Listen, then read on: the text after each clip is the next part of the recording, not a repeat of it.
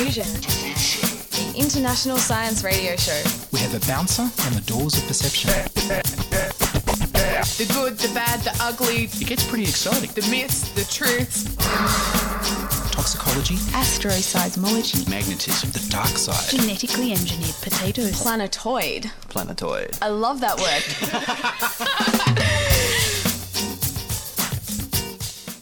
Hello and welcome to Diffusion. Sit back and relax while we hype your brain with weird and wonderful science. I'm Ian Woolf. On this long term edition, I explore the open letter asking for a halt to artificial intelligence research and ask who wrote it? But first, here's news from the front line of the AI art wars.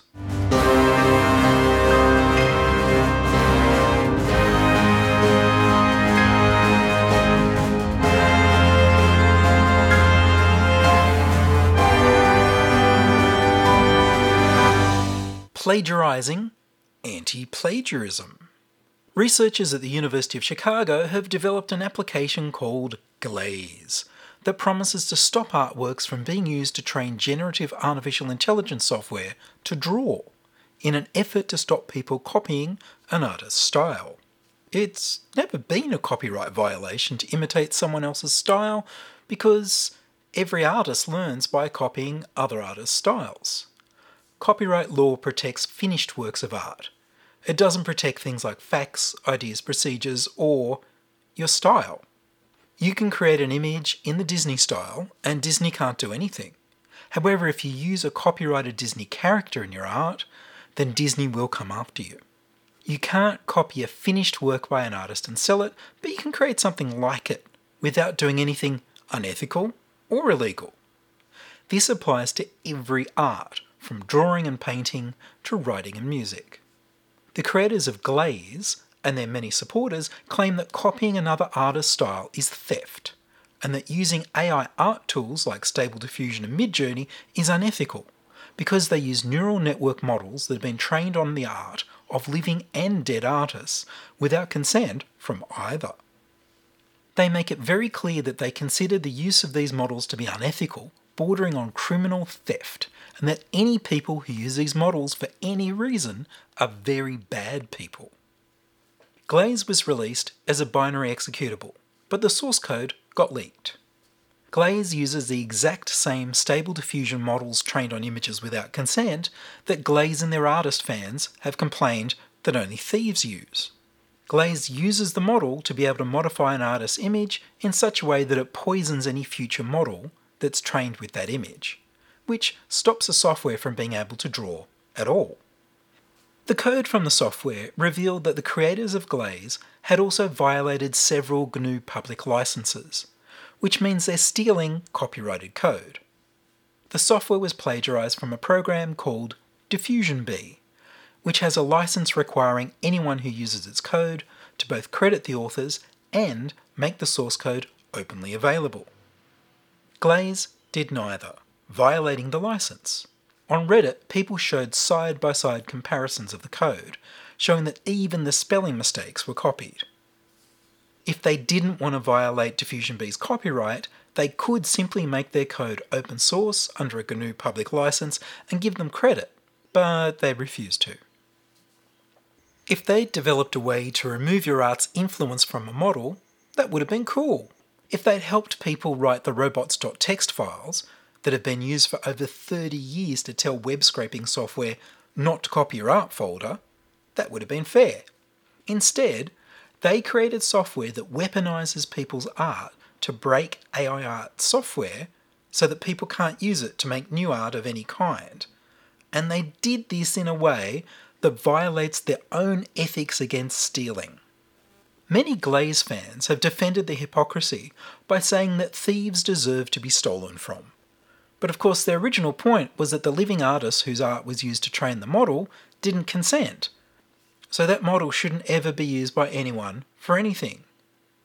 They're stealing from artists by their own definition, as well as from the programmers.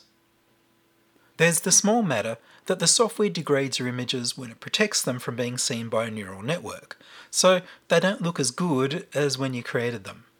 Tests have shown that you can fine tune a stable diffusion model on art that's been processed with glaze and still recreate the style. Experiments have shown that if you resize the images, the glaze watermark disappears. On Reddit, 07MK said, If you've built up a whole narrative in your head about how your art style is so special and great that it's a moral affront if tech bros are using AI to rip you off, then it can be a blow to your ego to learn that nobody cares enough about your style to do the easy work to train off of it.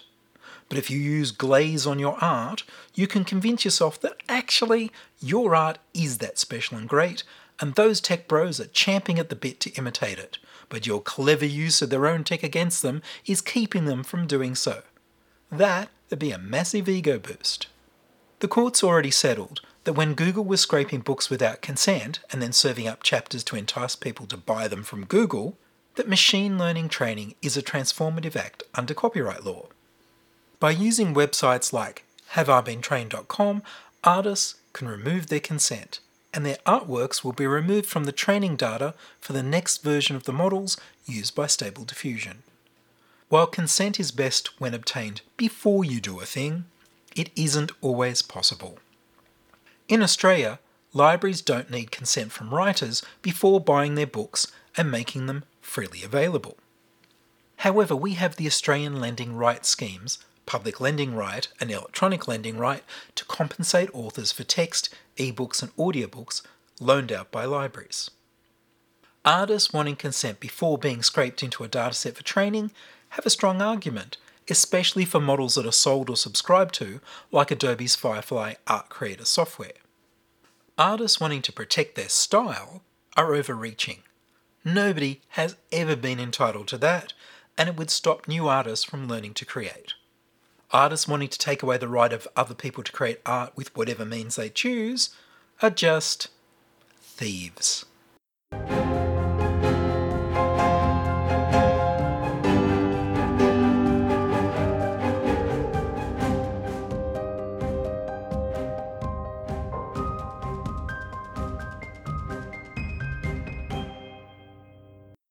You're listening to Ian Woolf on Diffusion Science Radio.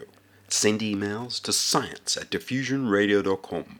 We're brought to you across Australia on the Community Radio Network and podcast over the internet on www.diffusionradio.com. Human beings have long dreamed of building machines in our own image. Mechanical beings that could see, hear, speak, and even behave as we do. Today, science and technology are making those dreams come true. The ideal robot would have enough computer brain power to think for itself, to be virtually independent of human programmers. It would take information from the world around it, analyze this data, and respond. Scientists are exploring ways to make robots think for themselves. Their field is known as artificial intelligence, and its study occupies some of the top research laboratories in the world. But progress is understandably slow and business and industry are not waiting for fully intelligent robots. Robots are already at work in research labs, in factories, even in hospitals. Most of the jobs now performed by robots were formerly done by people. Since the average robot can potentially do the work of two people, many fear that these intelligent machines will eventually force thousands of people out of their jobs. Industry analysts acknowledge that robots will eliminate or greatly change some types of human work. The key to coping with this potential economic and social problem is education. Robots will never eliminate the need for people. Like all machines, they require people to design them, build them, sell them, and maintain them. But many of those who might lose their jobs don't have the skills or education needed for these new positions. If people are to be ready for the jobs the robotics revolution will create, they must begin learning about this new technology when they are very young. Teachers like Maggie Moore of Oregon are helping their students get a head start on the robotic revolution. He just damaged his foot. Now you need to think about this one more time, poor guy. No. Why didn't he do it right the first time? He didn't listen. Topo did it wrong? No, he didn't. Willie did it wrong. We programmed Because wrong. Because you programmed him wrong. So you might have to fix this. These youngsters will grow up in a world where robots are commonplace. You will meet them in school, at home, and in the workplace. How they use and relate to these revolutionary machines will be limited only by their own human ingenuity. Pause AI? Says who? The Future of Life Institute hosted an open letter demanding a six month pause on developing artificial intelligence systems more powerful than GPT 4, singling out OpenAI. This letter displayed signatures from many famous artificial intelligence experts and famous entrepreneurs like Steve Wozniak, co founder of Apple. Many of those signatures were fake. Some signatures were from people running companies in competition with OpenAI. Researchers quoted in the letter condemned its use of their work. The letter failed to lay out how this pause could be implemented. It read, We call on all AI labs to immediately pause for at least six months the training of AI systems more powerful than GPT 4. This pause should be public and verifiable and include all key actors. If such a pause cannot be enacted quickly, governments should step in and institute a moratorium. So, should artificial intelligence companies like OpenAI fire their language model researchers for six months and then rehire them? How would they eat? Or should they give them a six month paid holiday? Who's going to pay for that? If the world is genuinely at risk from artificial intelligence software waking up soon to eat everyone, then isn't a lot more required to save humanity than just a six month pause? How does six months save the world? It really seems that the only outcome would be companies who heed the letter will fall behind the companies who ignore the letter. The open letter also asks society to consider if we really want artificial intelligence software to replace all jobs, even the ones people enjoy. I can't see how a six month pause on developing large language models achieves this goal. Surely a public outreach program to illustrate or debate the issues would be better. Surely replacing dangerous and risky jobs is a really good thing. Isn't making people more productive what employers and economists have been demanding for decades? Governments and reserve banks around the world are deliberately raising interest rates in order to force people out of work. The monetary theory is that wages have risen rapidly and the higher wages have caused prices to rise, so the only way to beat down inflation is to force a large number of people out of work and keep them unemployed. This unemployed reserve will serve to lower wages through competition for jobs and keep them low, which will magically, in ways that no economist can explain, translate into lower prices, thus lowering inflation. Welfare can't be enough to stay alive, or people might not be forced to work at terrible jobs with risk of injury and death. This is a human sacrifice cult. Objectively, the statistics show that workers are more productive than they've ever been in the history of the world and that productivity is only increasing. But wages have stayed flat while profits are at record highs.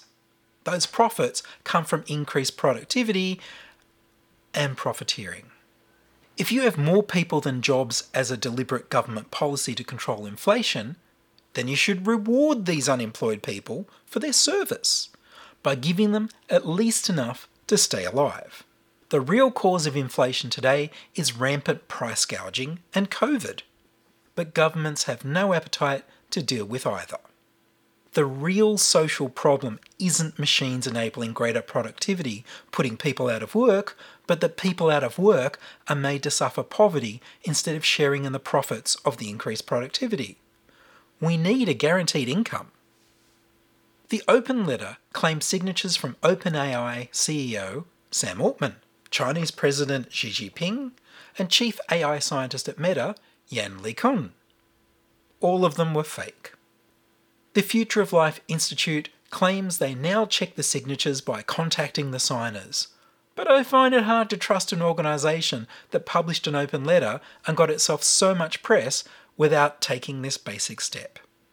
Another problem with the open letter approach is that the Future of Life Institute didn't bother to engage with OpenAI, who created GPT 4, about their concerns for the next version of the large language model chatbot. After the letter was published, OpenAI revealed to journalists that they already did not have any plans to develop GPT 5 for much longer than six months because they're still working on commercializing GPT 4. Elon Musk has started his own chatbot AI company soon after signing the letter. Emad Mostaque from Stability AI has released his company's large language model chatbot, Stability LM, soon after signing the letter. Several other signatories have walked back their commitment since the letter was published, saying they agree with the spirit, even if they disagree with what was actually said. Who are the Future of Life Institute? The think tank's stated goal is to reduce global catastrophic and existential risks facing humanity, particularly existential risk from advanced artificial intelligence. It was founded by people like cosmologist Max Tegmark, who's famous for books on the ideas that we're living in a simulation and that artificial intelligence will soon wake up and eat us all. The Future of Life Institute receives some of its funding from their advisor, Elon Musk, who's on record as saying that he believes that he is the reason our universe is being simulated. We're all living in the Elon Musk show.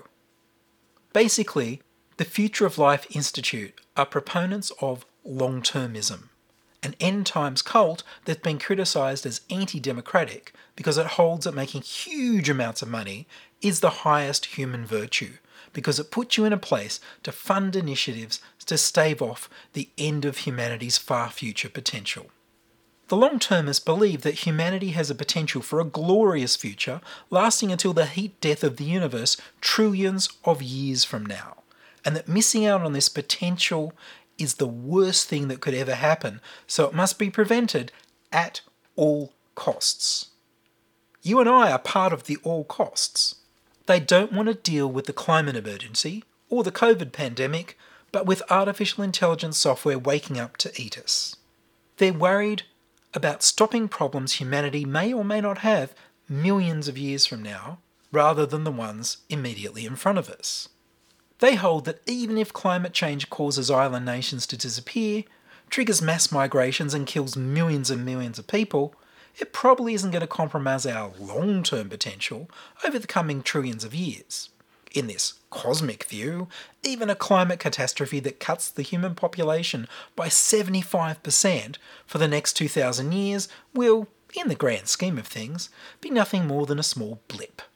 The equivalent of a 90 year old man having stubbed his toe when he was two.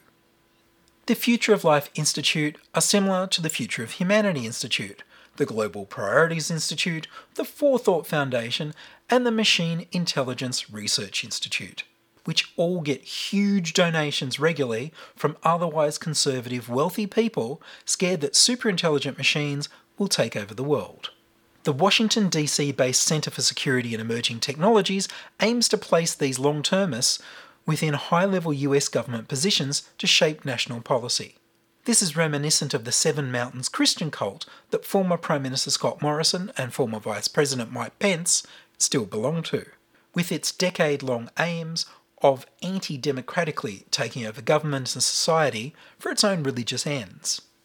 The Centre for Security and Emerging Technologies was established by Jason Matheny, a former research assistant at the Future of Humanity Institute, who's now the Deputy Assistant to US President Joe Biden for Technology and National Security. Philosopher Toby Ord from the Future of Humanity Institute advised the World Health Organization, the World Bank, the World Economic Forum, the US National Intelligence Council, the UK Prime Minister's Office, UK Cabinet Office, and Government Office for Science, and he recently contributed to a report from the Secretary General of the United Nations that specifically mentions long termism. Toby Ord says that the chance of climate change causing an existential catastrophe is only about 1 in a thousand, compared to the 1 in 10 probability of superintelligent machines destroying humanity this century, according to his beliefs. This is a very dangerous position to be pushing to a world reluctant to reduce its dependence on fossil fuel and that has failed to take any steps to avert the climate emergency and is undoing all the steps it took to stop the spread of the pandemic. Long termist Nick Bostrom said, A non existential disaster causing the breakdown of global civilization is, from the perspective of humanity as a whole, a potentially recoverable setback. It might be a giant massacre for man, but so long as humanity bounces back to fulfill its potential, it will ultimately register as little more than a small misstep for mankind. This makes long termists dangerous because, as far future utilitarians, they just don't care about the suffering or well being of anyone now living or even the next few generations. People are just a means to their far future end of creating trillions of digital people to fill the universe. The immediate issue with artificial intelligence is that all the tech companies from Twitter to OpenAI, Google, Microsoft, and Meta have fired their ethics staff. Artificial intelligence is causing active harms now that should be addressed way before any fear of developing a self aware machine. There are racist and sexist biases going into artificial intelligence software used by police, the court system, refugee assessment, and other government departments. There are systems right now that desperately need to be updated because of the existence of simple AI tools that have been around for years. For example, in Australia, our Centrelink Social Security Service has used voice recognition for security over the phone. There are AI tools that will clone anyone's voice from a sample recording, making it pretty simple to bypass this 1990s security technique. There are major problems installing chatbots that don't always tell the truth into every aspect of our lives.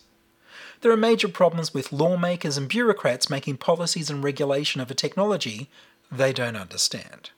There are major inequalities in our society that could become worse if many people lose their jobs. Privacy hasn't been respected in how data for training is collected, nor in how artificial intelligence systems are being used. There have been data breaches from OpenAI that led to ChatGPT being banned in Italy. Armed artificial intelligence robots shouldn't make decisions about who to assault or kill on the battlefield or in policing. Artificial intelligence is already used for mass surveillance by states like China.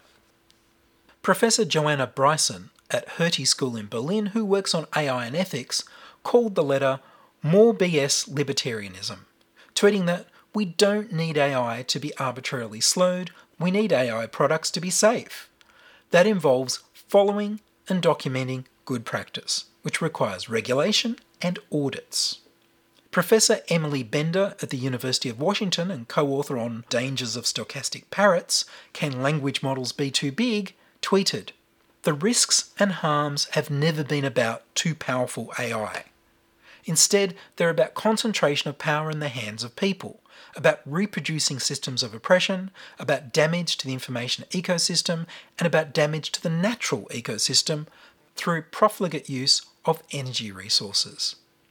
The researchers quoted in the open letter have written their own open letter response. They say the harms from so called AI are real and present and follow from the acts of people and corporations deploying automated systems. Regulatory efforts should focus on transparency, accountability, and preventing exploitative labour practices. They conclude their letter It is indeed time to act.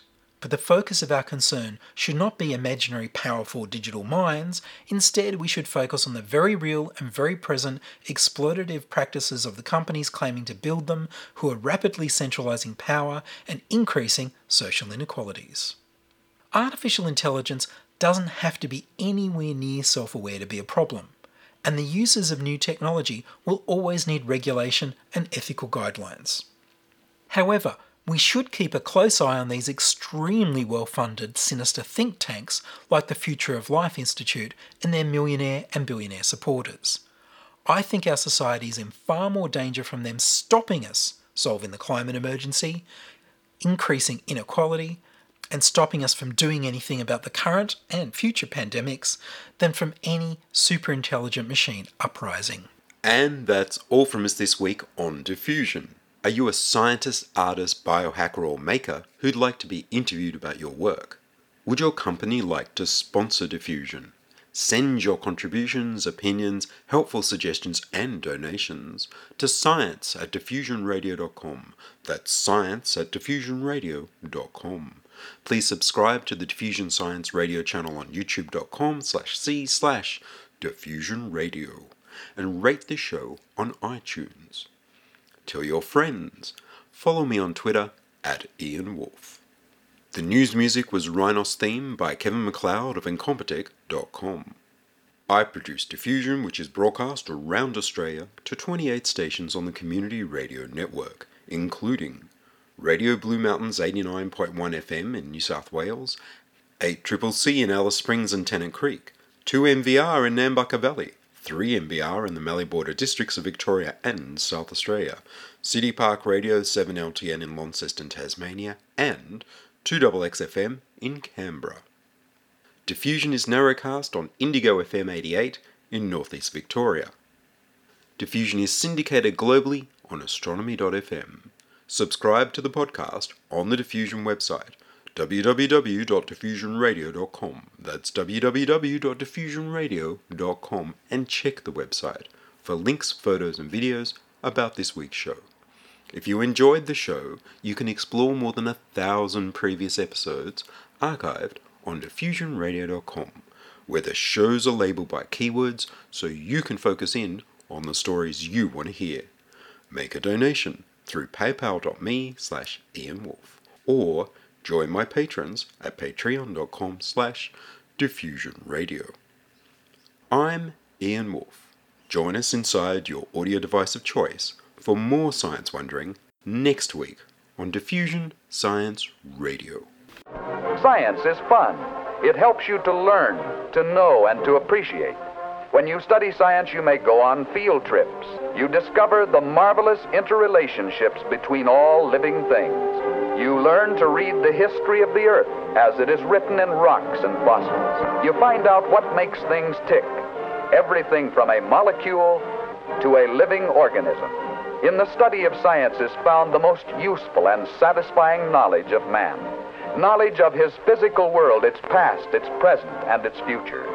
And in your moments of relaxation, now and in the years to come, you will find the study of science leading you into fascinating pursuits photography,